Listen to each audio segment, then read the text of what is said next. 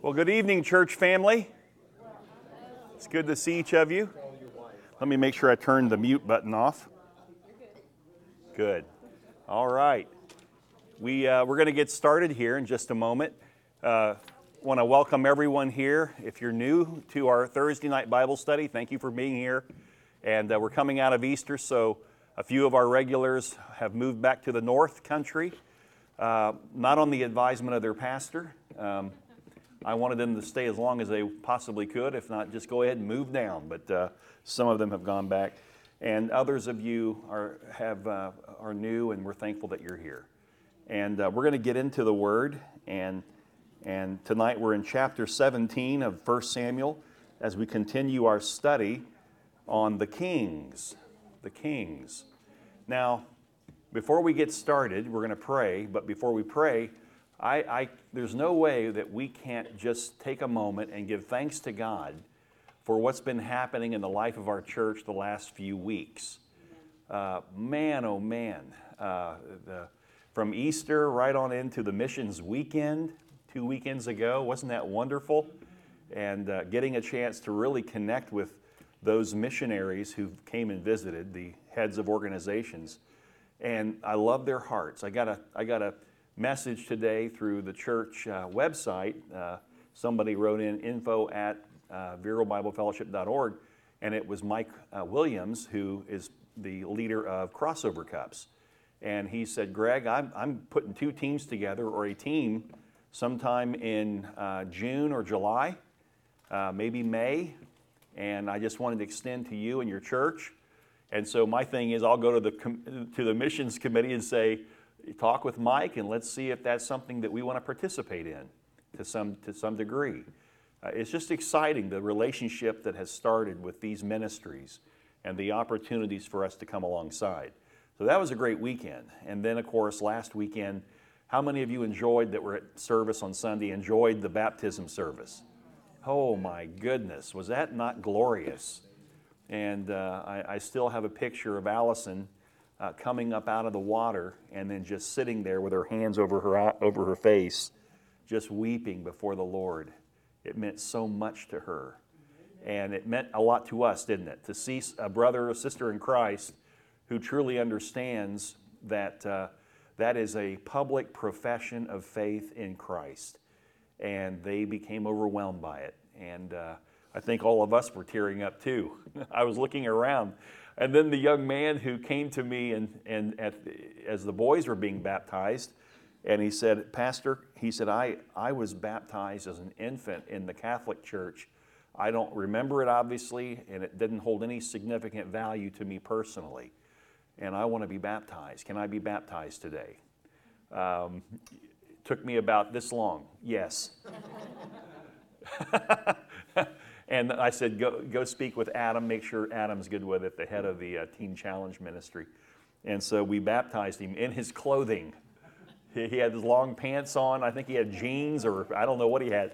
And, uh, and so I was standing behind the crowd. I, I'm taller and bigger, so I wanted people to see. So I went and stood in the back. And after he came out of the water and got his hugs, he, he came over and was standing there close by me, gave me a big hug, and, and uh, and I said, Buddy, I said, uh, that was a blessing. And I said, You're wet. and he, he said, Yep. And we're getting ready to go back in church. So I took my shirt off and I said, Here, you have my shirt. And uh, I had a t shirt on, and I had another shirt in the bathroom I was going to go and change anyway. After service, he came up and he just said, Pastor Greg, what a, this was wonderful. What a great experience for me. And I said, That's awesome. And he said, I'll, I'll wash your shirt and get it back to you. I said, I said, man, that shirt looks so good on you, you keep it. but the relationship that we've developed with Teen Challenge is, is wonderful Amen. and so important that uh, we have uh, the youth, that we see youth coming to Christ, that we have young people, young adults that come into the church and not just that they're there, but that they engage in ministry that's so vitally important that a church has all ages. I've always said, you know, you have, uh, there's two kinds of ungodly people that, uh, or two kinds of, yeah, ungodly people that can, that can be part of church. Uh, there is just the outright ungodly. The person doesn't believe in God. They only go to church because of their spouse, whatever, you know. Then you've got the religious. And the religious are just as unsaved as the ungodly. It's just that they know how to fake it well. And oftentimes in many churches, it's the religious that sit on boards and committees in churches because they look the part, they can talk the talk, they can sing the songs, they know the lingo, the vernacular of the church, and so they fit right in. And the only one who really knows is the Lord. He knows their heart. And so many churches literally are being run by, by tares, not wheat. And uh, then the second group are uh, those who are babes in Christ and brats. babes in Christ, everybody who comes to the Lord, you can be 80 years old and come to Christ and you're a babe in Christ. Uh, if you're older tonight and you're not saved, man, you can be a babe again. Get saved. Um, and then there's brats, those who, who should have moved on after they, were, after they came off of the, being weaned on milk of the word, but they're still on milk. They're, they're, they, they won't grow. And churches are filled with, with babes and brats. And then the third group are spiritual young men and women who have the potential to become spiritual mothers and fathers. And we want our spiritual moms and dads to embrace the spiritual babes and to come alongside the brats and speak the word that they need to hear in love to grow them. That's a healthy church. You have all ages, multi generational, and everybody knows where they are. And if you're a spiritual mom and dad, that means you're willing to pour into those who are younger. And the scripture speaks of that. And if you're a spiritual young man or woman, then you are growing in Christ. It's exciting, and you have much to offer the life of the church. And if you're a spiritual babe, you're just sucking on the milk and making a mess in your diaper, and that's okay. We'll change your diaper for you until you grow up. Amen? That's the way it is. That's God's church. That's what Paul said in 1 Corinthians 2 when he talked about uh, that, uh, that, that natu- the natural man cannot appraise spiritual things. And then in chapter 3, he got on them and he just said, Look, you're still acting like, uh, like little babes, but you're brats. He said, You're, you're carnal, you're fleshly, when you should have grown up. And I think that's, that's important. So I love seeing what I'm seeing in the life of our church. I think that's the greatest thermometer for the life of the church. Do you have various ages, and are they all carrying out the role every person carrying out the role that God's given them. And I, I pray that if, you, if you're not, that God will speak to your heart about it. Well, let's pray. Father, we do thank you tonight for this time of teaching. We thank you for each person that's here. Each person is valuable to you, of great value, so valuable that you were willing to, to pay for us by the death of yourself. That's how valuable we are. That you yourself went to the cross through Jesus Christ the Son. And Lord, tonight we just pray that uh, the Holy Spirit would enlighten us to the Word of God. We pray that, that we would grow and we would learn, like Peter said, that we would grow in the grace and the knowledge of our Lord and Savior, Jesus Christ. So, Father, we give you this time. We give you our thoughts. We give you our full attention. Speak to us by your word. In Jesus' name, amen. Amen. The chapter before us tonight, chapter 17, tells one of the best known, best loved stories in all of the Bible. It's the story of David and Goliath, chapter 17 of 1 Samuel. This is a story filled with lessons of God's faithfulness, even in the most seemingly impossible circumstances. Now, it says in verse 1 the Philistines gathered their armies for battle, and they were gathered in Socoh. I can't even pronounce half these names, so please forgive me, which belongs to Judah, and encamped between Socoh and Azekah in Ephes You got to be careful with the last part of that word. Damon. Uh, and Saul and the men of Israel were gathered and camped in the valley of Elah and drew up in the line of battle against the Philistines. And the Philistines stood on the mountain on the one side, and Israel stood on the mountain on the other side, with a valley between them. Don't let the word mountain throw you in the English Standard Version. It really wasn't a high peak, it was more like a, a, a, a, strong hill, you know, a, bigger hill. And so they're able to, it's, it, they're up so high, they're not up so high that they can't yell across the valley to the other side. And that's what they were doing. Uh, the Philistines were encamped in Judah. This is happening in Judah. What is Judah? It's the place of praise. That's what Judah means, the place of praise. You've got the Philistine army, the, these, these uncircumcised Philistines who are camped out in the, in the place of praise. So they ought not be there. And the Bible gives us a great story of how God removed them. Verse 4 And there came out of the camp of the Philistines a champion named Goliath of Gath, whose height was six cubits and a span. That's somewhere between eight and a half feet tall and nine feet two inches.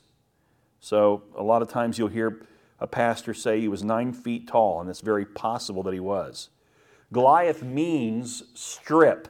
S T R I P, which is exactly what our adversary does as he strips us of our joy, happiness, purpose, and peace. How does he do it? By threatening us, by putting fear into us, which is exactly what was happening to God's army. He had a helmet of bronze on his head, and he was armed with a coat of, of mail, and the weight of the coat was 5,000 shekels of bronze. That's approximately somewhere between, uh, the estimates are between 150 and 200 pounds. So this man's nine feet tall in that ballpark, and he's not just tall, he is strapping. He is strong, that he can bear 150 pounds of armor, of, of equipment that he has on. Uh, look, look at this. He, he had bronze armed armor on his legs and a javelin of bronze slung between his shoulders. The shaft of his spear was like a weaver's beam, and his spear head weighed 600 shekels of iron. That's 25 pounds. The head of his spear weighed 25 pounds. Let me give you a comparison so you get the picture. Uh, a shot put weighs about 16 to 17 pounds. And you watch men today with the shot put, they pick it up and they get they have to kind of get going and then they do their twist and they throw it. Well, his was 25 pounds and he's doing this with it. Just think about that. He stood and shouted to the ranks of Israel, Why have you come out to draw up for battle? Am I not a Philistine and are you not servants of Saul. So he's calling Saul out here. Choose a man for yourselves and let him come down to me. In other words, send down a man to me. I like that phrase because there would indeed be a man who is the Son of Man, Jesus Christ Himself, who would come down and take out Satan and all of his demons. I love that. There's so many comparisons in this story to Jesus Christ, and we'll try to pick up a few of them along the way. Verse 9 If he is able to fight with me and kill me, then we will be your servants. But if I prevail against him and kill him, then you shall be our servants and serve us. The whole picture is not here. Let me give you a background. Uh, the Philistines we've studied already came from the Isle of, uh, island off of, off of Greece they were people who were seafaring. They traveled over and uh, moved into the promised land in that region, but not over into, they didn't cross the Jordan, so they stayed on the uh, west side. And they, they were trained by the, by the Greeks in the use of weapons and in the strategies of war Uh, the Philistines had access to iron and they were able to create their instruments for war, but they also used them for farming tools. Israel did not have that. Uh, the, the Philistines had horses, they had able to make chariots. Uh, Israel had none of that. They were an agrarian people. They were people who just give me a pitchfork and a hoe and I can tell you what to do with it, but don't give me a sword. And the Philistines said, I defy, this is just something, I defy the ranks of Israel this day. Give me a man that we may fight together. And when Saul and all Israel heard these words of the Philistine, they were dismayed and greatly afraid. Goliath defeated Saul and, the, and his army on fear alone. He never had to fight a battle. He just spoke the words. He looked the part, and Israel cowered in fear. He was, and, and, and, and, and it's not surprising to see here that it says, it doesn't just say that the army of the Lord, it says Saul and the army of Israel. Saul too was dismayed. He was in dread over this man, and he should be, because honestly, he's the logical choice to go out and fight the man. We already learned when he was a young man, he was taller, head, he was head and shoulder above all, other in, all others in Israel. He was strapping, he was a big guy. If anybody should face Goliath, it ought to be Saul. He's the closest thing we have to a giant. And yet he is in dread, in fear. In any contest, it's always useful to, demoralize your opponent and strike fear in their heart. When you do, first, it makes, you, it makes them think that you're going to wipe them out. Their fear keeps them from functioning well in a battle when you can intimidate them before the battle. You see teams come out on the ball field and they rally up and they hoot and holler and all that. And a lot of times the other team's just overwhelmed by playing in that stadium. Maybe it's a smaller team, they don't play in big stadiums, and they're just overwhelmed and they lose simply on the tactics before the battle ever begins. When I was in, co- in high, uh, college, rather, I, uh, I uh, would go over to Anderson High School in Indiana for the basketball games. They too were the Indians like Vero Beach.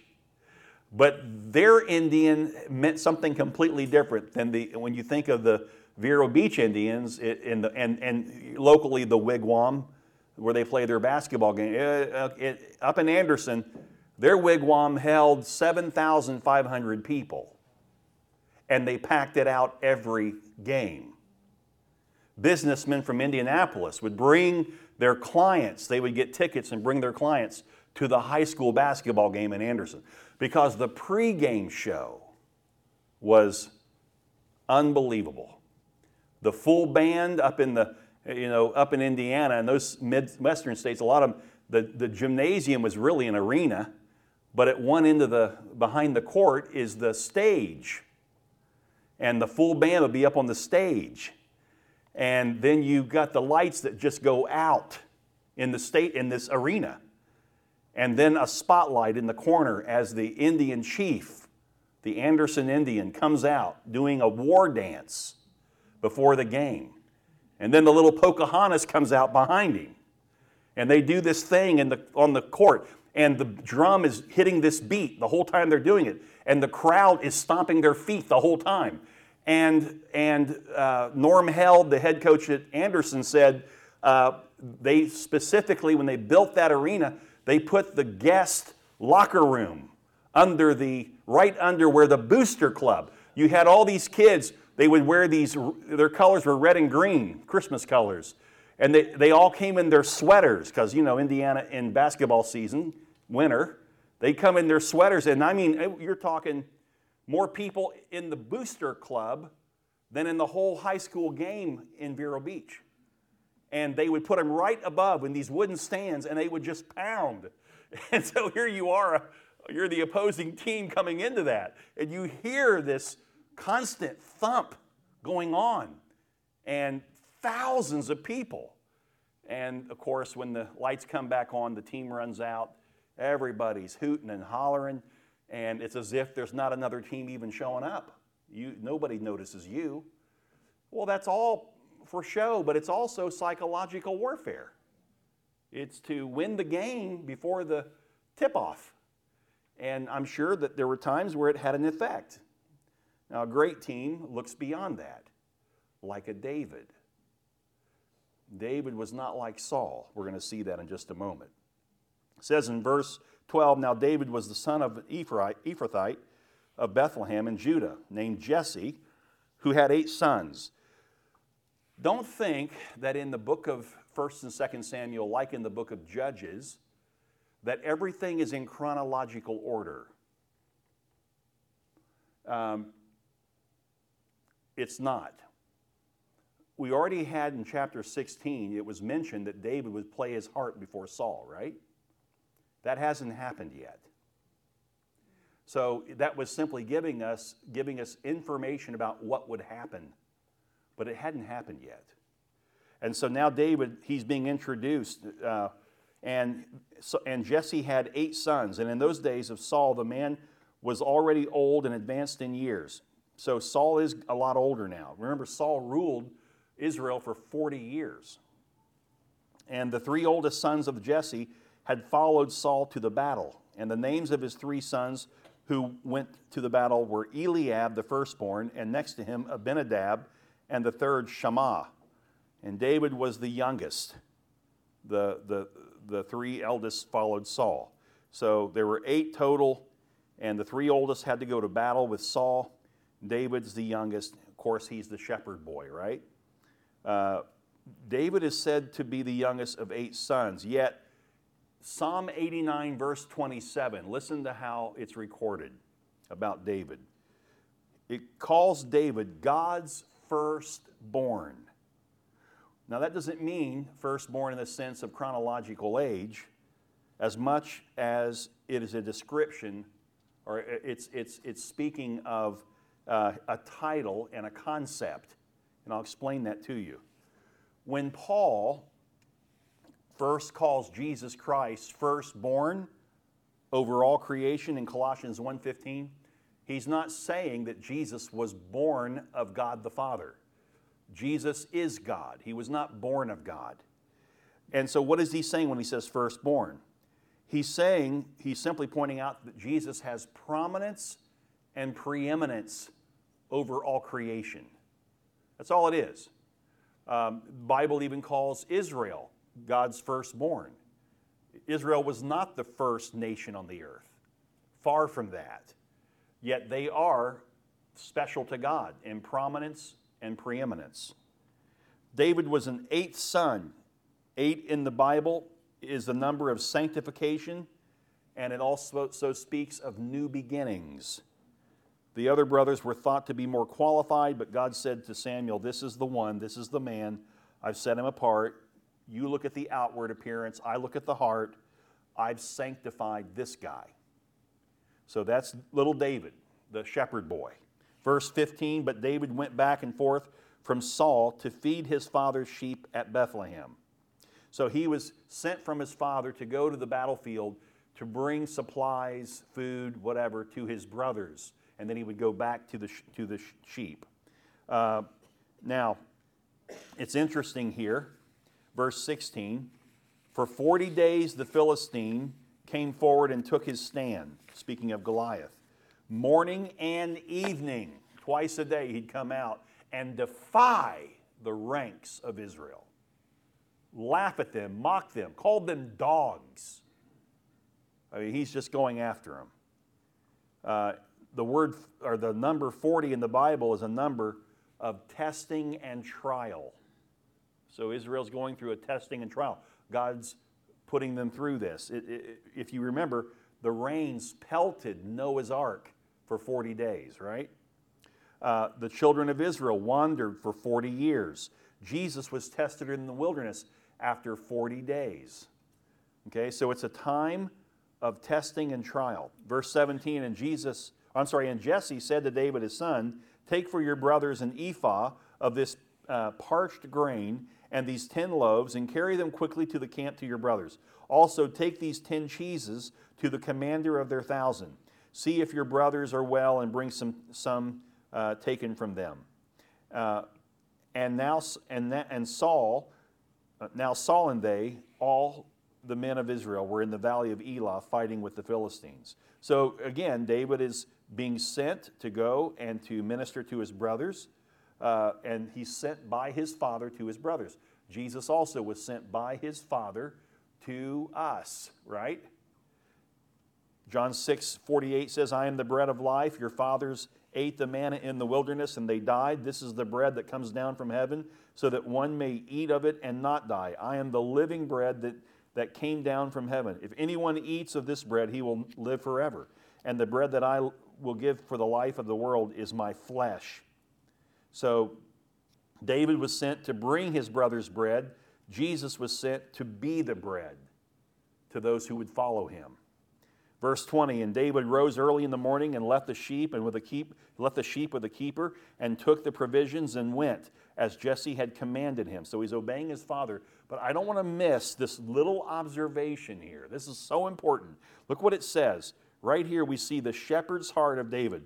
He left the sheep in the hands of a capable keeper in order to run an errand that his father asked him to make for his brothers. The sheep were still cared for by David. Okay? And he came to the encampment at the ho- as the host was going out to the battle line, shouting the war cry. And Israel and the Philistines drew up for battle, army against army. Don't get alarmed. They did this every day, a couple times a day. They just never acted on it. So the armies gathered on each hillside, screaming and shouting at each other across the valley. And Goliath made his parade and shouted his insults. And after a while, the Israelites slinked away in shame. That's what they would do. You know, they'd come out, get the rally cry, act like they're going to do something. And then Goliath would speak his words I defy the ranks of Israel. And choose a man among you, you bunch of dogs. And of course, they would go run and hide in fear their tail tucked between their legs. Verse 22 And David let, left the things in charge of the keeper of the baggage and ran to the ranks and went and greeted his brothers. And as he talked with them, behold, the champion, the Philistine of Gath, Goliath by name, came up out of the ranks of the Philistines and spoke the same words as before. Again, day after day, 40 days, twice a day, Goliath taunted and mocked the armies of Israel, exposing them all as cowards. I mean, can you imagine after 40 days how belittled you must feel? Okay? 40 days of this nonsense. Listen, especially Saul. Because Goliath would call out his name. He didn't say King Saul. Saul, you and your army. Um, I don't know. I, I look at that and I just think, God, raise up a man. Of course, God does here. Uh, we need those men today, don't we? Men and women who will stand up for the name of the Lord. What did, is, what did God say about Israel? Why did He raise up Israel? He made it very clear that my name might be great and be heard and known throughout the world. Verse 26 And David said to the men, of, men who stood by him, What shall be done for the man who kills the Philistine and takes away the reproach from Israel? See, David saw it as a reproach. For who is this uncircumcised Philistine that he should defy the armies of the living God? What in the world is going on? He just shows up, you know, bringing the bread and cheeses and stuff, and he hears this knucklehead out there, this nine foot tall guy, a big old mouth breather, and he's like, What the heck is going on with you guys? He's defying our Lord. He's defying Israel. What's going on here? Who is this uncircumcised Philistine that he should defy the armies of the living God? A man, that's a man after God's own heart. That's, this tells you a lot about David. He's not looking at a giant who's taking on the men of Israel. He sees a giant who's taking on the God of Israel. And he's like, that's an easy win, guys. He's not taking us on, he's taking on God. And that's our God he's taking on. Let's just go out and take care of business. And of course, they're not, They're not hearing it, they're not going to have any part in that. Their focus was on the danger of the battle or the material rewards to be won. But David set his focus on the reputation of Israel and the honor of the living God. See, perspective, listen, as a believer in this, perspective is everything. I'm not saying that power's in perspective. I'm not some kind of a self helps kind of guy here. I'm, I'm talking about either you see God for who He is and you believe in Him, or you let the world influence you in what you believe. And, and when the men of Israel said, This man, speaking of Goliath, this man, this man, David said, You mean the uncircumcised Philistine? Called it out, didn't he? Let's just be real about who this guy is. He's nothing but an uncircumcised Philistine. He doesn't believe in God. When the men of Israel said, Surely he has come up to defy Israel, David said, He's defying the armies of the living God. There's a big difference. He's not just defying men, he's defying the God of those men. When the men of Israel said, The man who kills him, David said, The man who kills the Philistine and takes away the reproach from Israel. David's got a whole different perspective. See, David doesn't see things from man's perspective. He could, I mean, he could have settled for that, but he rather he sees things from God's perspective. See, that's what it means to walk in the spirit, to live by the word. Is to as you approach life, as you go from day to day, you don't carry a worldview, a belief system that dishonors God. You, you have a biblical belief system, a biblical worldview. And so everything that happens, you filter it through that view. Now you have the right perspective to face whatever you're going through in life. And you should look different going through it, and you should look different coming out of it. We shouldn't look like the world when we enter or while we're in the, me- in the mess because our perspective is different and we come out of it differently. So much so that the world looks and goes, How? How did you do that? How did you not let those people just get to, under your skin? You just seemed to coast right through it.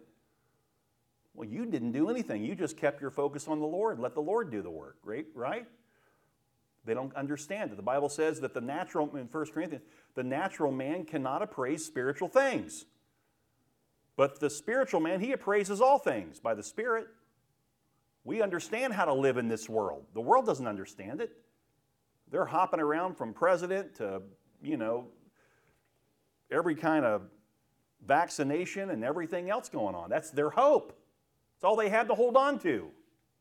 I'm not saying that those things are wrong. I'm glad we have a president. But uh, presidents come and go. Some of them know the Lord, others don't know the Lord. Some of them are actually believers, and others aren't. And, and so if you put your hope in the president, you're gonna, your life's going to be like this. I mean, I don't trust politicians, okay? I think Psalm 40 was written for them, where it says, Blessed is the man who makes the Lord his trust and doesn't, doesn't lapse into falsehood with those politicians. I'm, I'm glad for that. I don't have to trust in those, those people. I want to look different going through this life. I want to have joy, peace, righteousness. I want to be faithful going through this life, don't you? And so to get there, you don't conjure it up, you don't work it up, you don't fire yourself up, you just get the right perspective. I am His child, I have my identity in Him. And here's what my God says, and I'm going to believe it. Even in this day, this Bible is just as effective, just as reliable, and just as helpful. Amen? And the people answered him in, in the same way So shall it be done to the man who kills him. Now Eliab, his eldest brother, heard when he spoke to the men. And Eliab's anger was kindled against David, his youngest brother. And he said, Why have you come down? And with whom have you left those few sheep in the wilderness? I know your presumption and the evil of your heart, for you have come down to see the battle. One would have thought that David's visit would please Eliab because he's bringing him breads and cheese and a good report from home. But that's not the case. David's words angered his brother. And here's, there's some reasons why. We have to guess. We, the Bible doesn't give us specifics, but let's just, let's just go ahead and throw some thoughts out on this. First, he was angry because he felt David was an insignificant, worthless person. You're just a sheep herder. And look what he said you, you just watch a few sheep. I mean, even he didn't even give the sheep credit, you know, the, the herd credit. It's just a small herd, just a few sheep. He's trying to belittle him as much as he can. You should be tending the flocks. What are you doing here? And second, he was angry because he felt he knew David's motivation, but it's more reflected of his own heart. When he starts talking, you know, about, uh, you know, I know the presumption of evil in your heart, uh, he's really speaking about himself. He really doesn't know David's heart. God's already revealed to us in prior chapter that David's heart's after God's heart.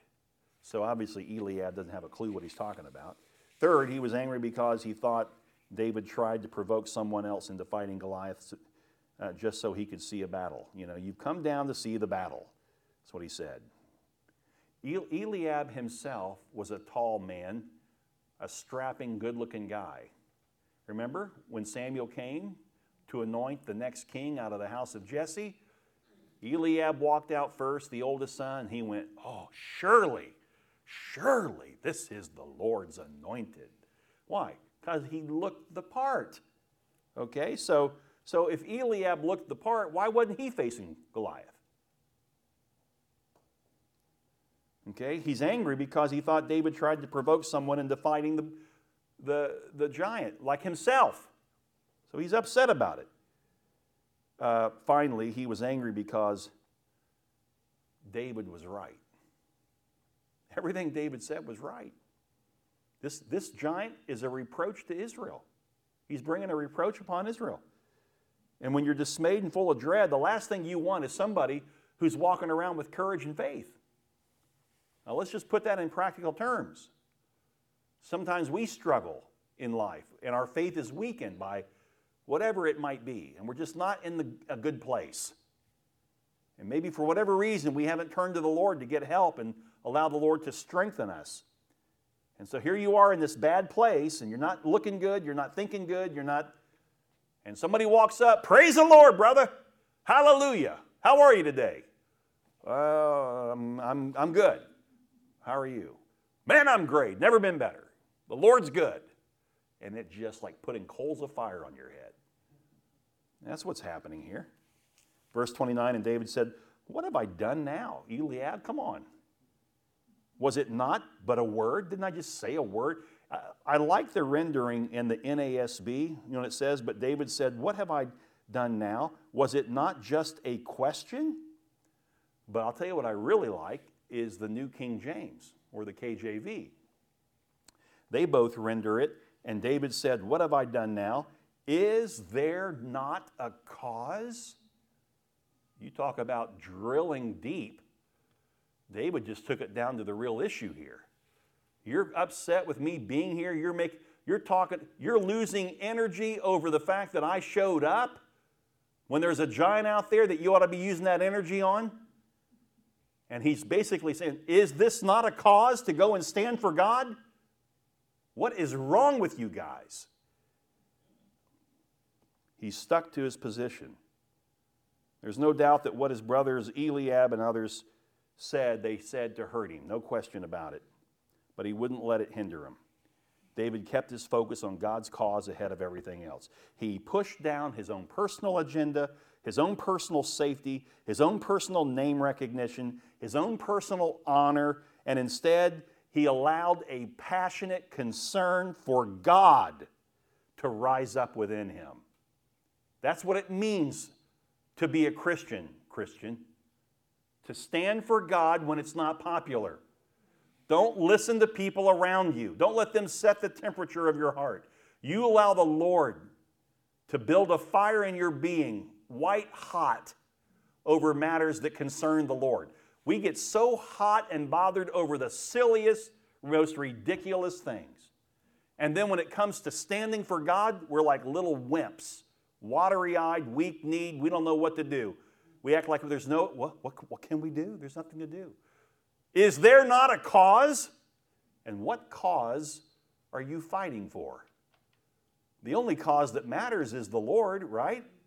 And the things of the Lord to make his name great, to bring glory to his name. You say, but if I speak, it's not going to bring glory because they're just going to hate me. It's not about you, it's about him.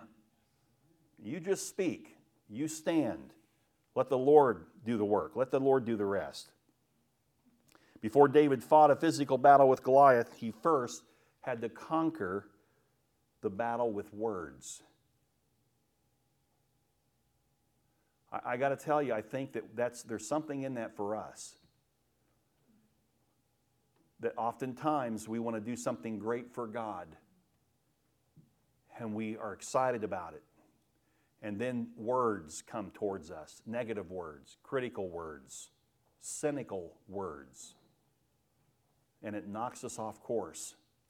It takes the air out. And we end up doing nothing. We need to learn from David. the same thing happened to David, but he didn't let it take him off course. He stayed focused on the cause in front of him. There's a man out there on that field, I don't care how tall he is, he's going up against God. Who cannot see that if we just go in the name of the Lord, God will win the battle for us? Amen? So David's sanctified by the Spirit, sent by the Father, and he goes out and he does the work that Israel, which means God governed, couldn't do and wouldn't do. And he turned away from him toward another and spoke in the same way, and the people answered him again as before. And when the words that David spoke were heard, they repeated them before Saul, and he sent for him. So David didn't just say it to his brother, David said it to the troops. Here's David. Uh, he's like a William Wallace. He's going up and down the line calling these guys out. Come on. He's a uncircumcised Philistine. And word gets to Saul. And David told, and, and, and, uh, and so Saul sent for him in verse 32. And David said to Saul, Let no man's heart fail because of him. Your servant will go and fight with the Philistine. I love that. Let no one, no man's heart fail because of him. Don't don't let this guy put you in dread and fear. Don't let him dismantle your faith. David says, Let no man's heart fail because of him. Your servant will go and fight with this Philistine. That should have cut Saul to his heart. Here's a shepherd boy who has the heart of a real king. Saul does not possess that heart.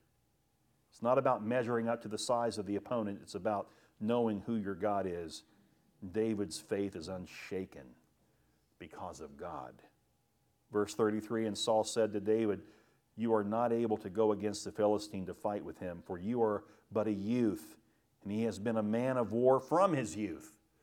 So, Saul, wrong perspective. He just doesn't get it. What would the probability be that David would win the battle? looking simply at the physical elements. Based on Saul's response, zero. I'll take on Goliath. Saul said, You don't have a chance. You're just a kid, and he's a giant who's been at war his whole life. But David said to Saul, This is, this is a shepherd boy speaking into the king. Your servant used to keep sheep for his father and when there came a lion or a bear and took a lamb from the flock, I went after him and struck him and delivered it out of his mouth. I want you to think of Jesus Christ, the Son of David, as we read this.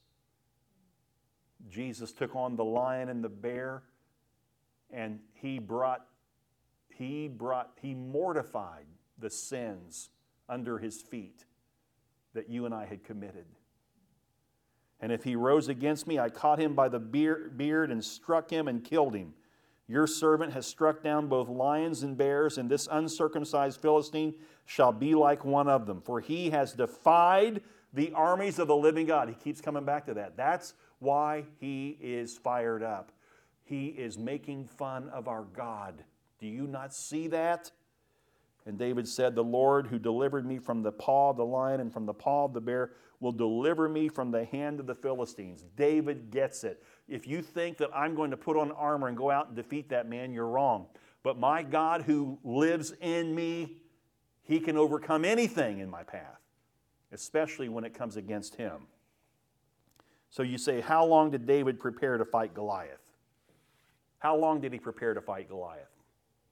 If you ask me, I'm going to say his entire life. When he took on the lion, that was preparation. Took on the bear, that was preparation. If David ran scared at the lion or the bear, he would never have been ready to face Goliath. But he was faithful then, so guess what? His first response is to be faithful now. How do you, as a believer, take on the Goliaths in your life? I'll tell you how. By first taking on the bear and the lion in your life. The smaller things that can easily upset many Christians, you should grow to the point where it no longer upsets you. You look beyond it. You're like, oh, it's just a bump in the road, no big deal. Not worried about that. My God's bigger than that. Next thing you know, now God puts something larger in your path. Next thing you know, something else, and you're just taking them on. Why? Because you're being strengthened in the Lord to represent God. Um,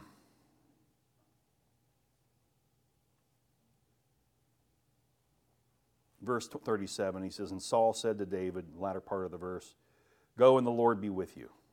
Okay, Saul's like, uh, You go ahead and face a giant. Better you than me. That's really what he's saying. Well, I'm not going to talk you out of it. You're just ignorant. You're young. You know, that's what young people possess energy and ignorance. So you go out in your energy and ignorance. Go ahead. I've got the wisdom and wounds. I know what I'm talking about, but you just go ahead. Better you than me. Then Saul clothed David with his armor. He put a helmet of bronze on his head, clothed him with a coat of mail, and David stopped, stopped his sword over, uh, strapped his sword over his armor. And he tried in vain to go, for he had not tested them. so Saul's like, okay, you're going to die, but let me go ahead and put you in some armor. Maybe you'll last a little longer on the field. And then David said to Saul, I cannot go with these, for I have not tested them. There it is. What are you allowing God to test you with? Do you understand that the problems of life, the setbacks of your life, are tests that the Lord will use to strengthen you? Maybe Saul was feeling guilty about sending a boy into battle, so he gave him his armor. Here, David lays his, his armor aside He's like, No, I don't need that. I've got the Lord. That's good enough. Then he took his staff in his hand and, fi- and chose five smooth stones from the brook and put them in his shepherd's pouch. His sling was in his hand, and he approached the Philistine. A boy with a sling and stones going up against the Philistine. You don't see anything in there about David had to swallow deep. He had to really, you know, he quivered as he was going. No, no. He quietly took the things that the Lord had provided him and he learned how to use well. And now he approaches the giant. Often people try to fight with another person's armor. They see God do something wonderful through someone else and they think, well, that's what I need. No, what you need is God in you. You don't need all that other junk. Why did David grab five stones? Well, it could be because Goliath had four brothers. If I take this guy out, his brothers are going to come out in the field after me. I've got one for each of them, too. uh, probably not the case. Uh, I, I think he knew that God would show up and he would only need one. I don't think he really thought that I'm going to need five stones. And the Philistine moved forward and came near to David with his shield bearer in front of him. all this armor, all this, this equipment, the weaponry that, that Goliath had, and he still had to have an armor bearer walking in front of him against a boy with a, with a slingshot. And when the Philistine looked and saw David, he disdained him, for he was a, but a youth, ruddy and handsome in appearance. He's insulted. You send this kid out? And the Philistine said to David, Am I a dog that you come to me with sticks? And the Philistine cursed David by his gods. And the Philistine said to David, Come to me, and I will give your flesh to the birds of the air and to the beasts of the field. There again, what's he doing? He's puffing up. He's trying to intimidate David before the battle ever begins. He's trying to threaten David and make him back down. But I want you to look and remember David's perspective is not looking at a giant in front of him. David is looking at the God that this giant is defying. And then David said to the Philistine, You come to me with a sword and with a spear and with a javelin, but I come to you, look at this, in the name of the Lord of hosts the God of the armies of Israel, whom you have defied. This day the Lord will deliver you into my hand, and I will strike you down and cut off your head.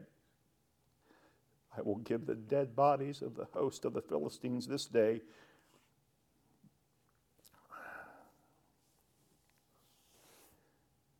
to the birds of the air, to the wild beasts of the earth here it is that all the earth may know that there is a God in Israel. This was not about David getting a name for himself. He is representing God alone. Both David and Jesus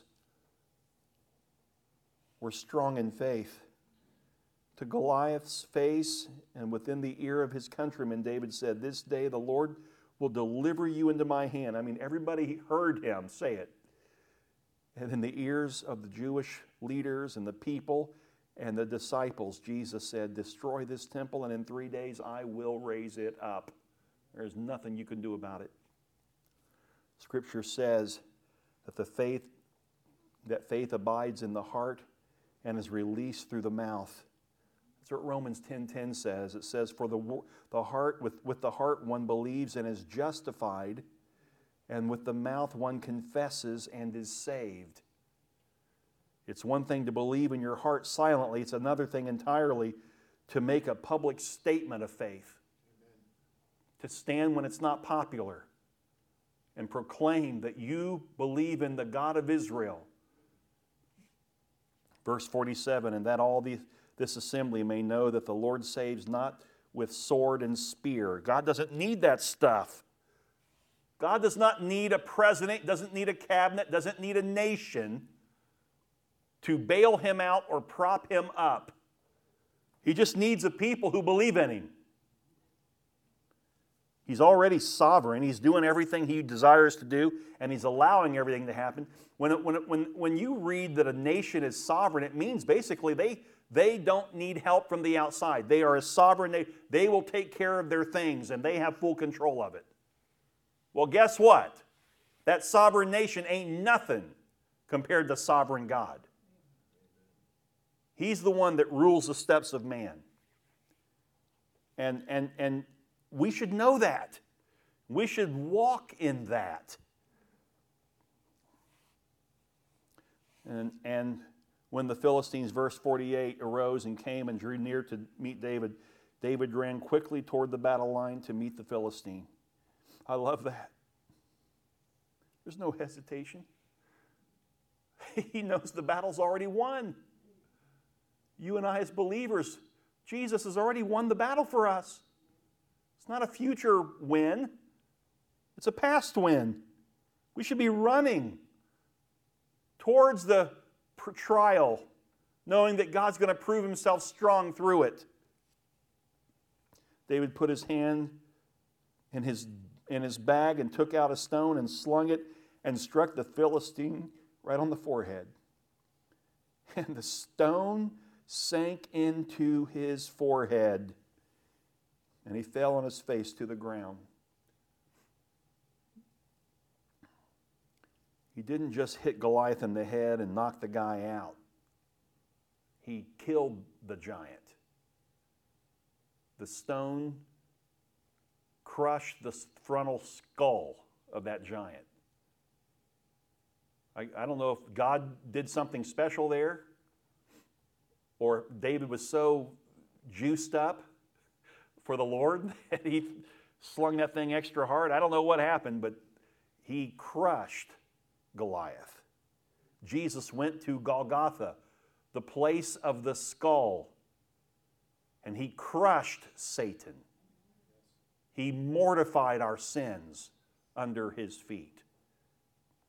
So David prevailed over the Philistine with a sling and with a stone and struck the Philistine and killed him. That's really not the case at all.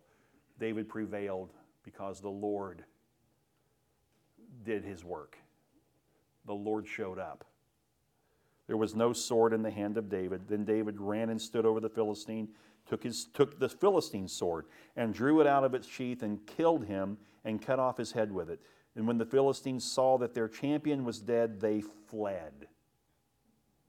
They knew, look, they didn't fear David, they feared the God of David, because David made it clear you have not defied me today. You've defied my God today.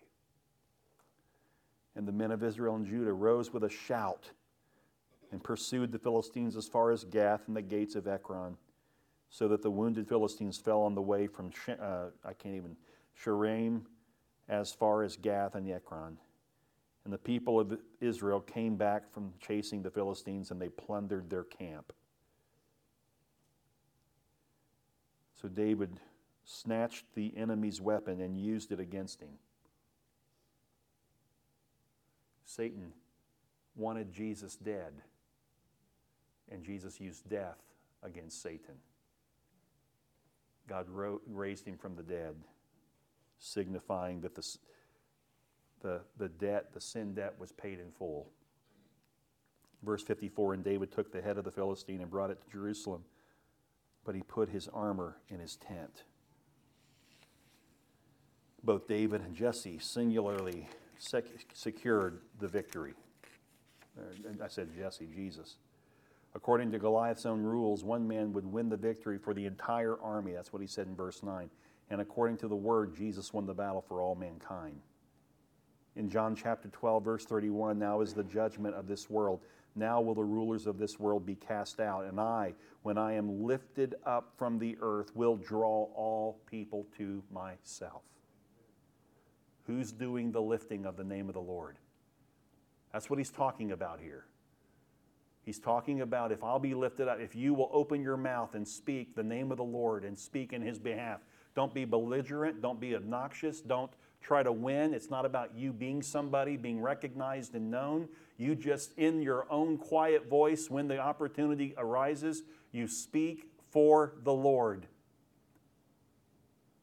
And in doing so, you're lifting Jesus up on the cross as you share the gospel.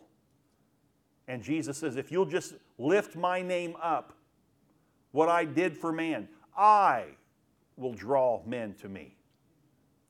I'll do my part. You don't have to try to do it. You just be a, a, a lifter of the name of Jesus.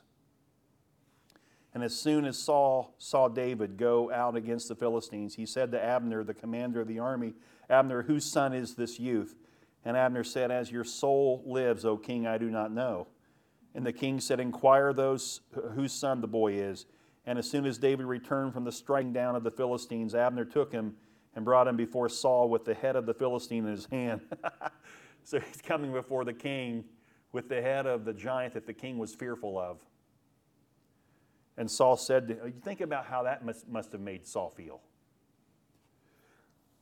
And Saul said to him, Whose son are you, young man? And David answered, I am the son of your servant Jesse the Bethlehemite. So David, having grown up since the time he played the harp for Saul, Maybe that was before, but I think it was probably after. I think this is prior. Maybe Saul didn't recognize him, or maybe he had never met David. We don't know for sure. But here David introduces himself as the son of Jesse, a resident of Bethlehem, which is a little known precursor of the son who would leave his father to be born in Bethlehem in order to save us from the Goliath of an enemy that is ab- absolutely out to destroy us. And you and I are the victors. And you and I have all we need to secure victory. It's right here. You don't need a weapon. You don't need power. You don't need money. You need this. The Lord does everything else. Be faithful to open your mouth. It's not enough to believe in your heart, but you need to confess with your mouth the Lord Jesus. Father, tonight we just give you thanks and praise for your word. There is nothing that is of greater concern to you than the people of this earth. Those who love you, that they grow in the grace and the knowledge of your Son, and those who are lost, that they would hear the word through those of us who believe, that they might be saved. It's pretty simple. And you've given us your Holy Spirit to carry it out, so it's not even our doing. And we give you all the praise that you've shown your grace and your mercy to us, that we can be saved. And what a joy, what a privilege, what an honor to now do your work on this earth. We thank you for that. In Jesus' name, and all God's people said, Amen. Amen. All right, everyone. We'll pick up chapter 18 next Thursday night. Thank you for being here.